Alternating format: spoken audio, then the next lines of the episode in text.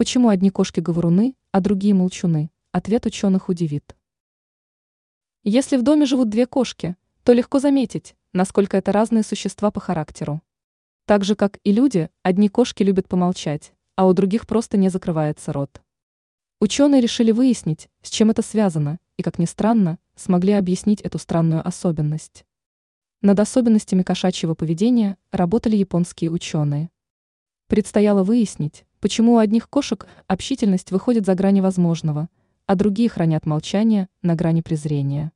Так было выявлено несколько особенностей. Во-первых, возраст кошки.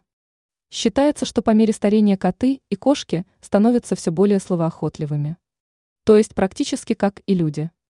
У некоторых кошек в возрасте даже проявляется ворчливость. Во-вторых, порода кошки.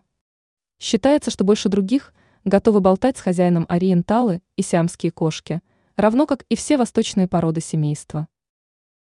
В-третьих, образ жизни. Кое-что зависит от воспитания, условий жизни и обитания. Кот, который большую часть времени проводит дома в одиночку, будет молчать.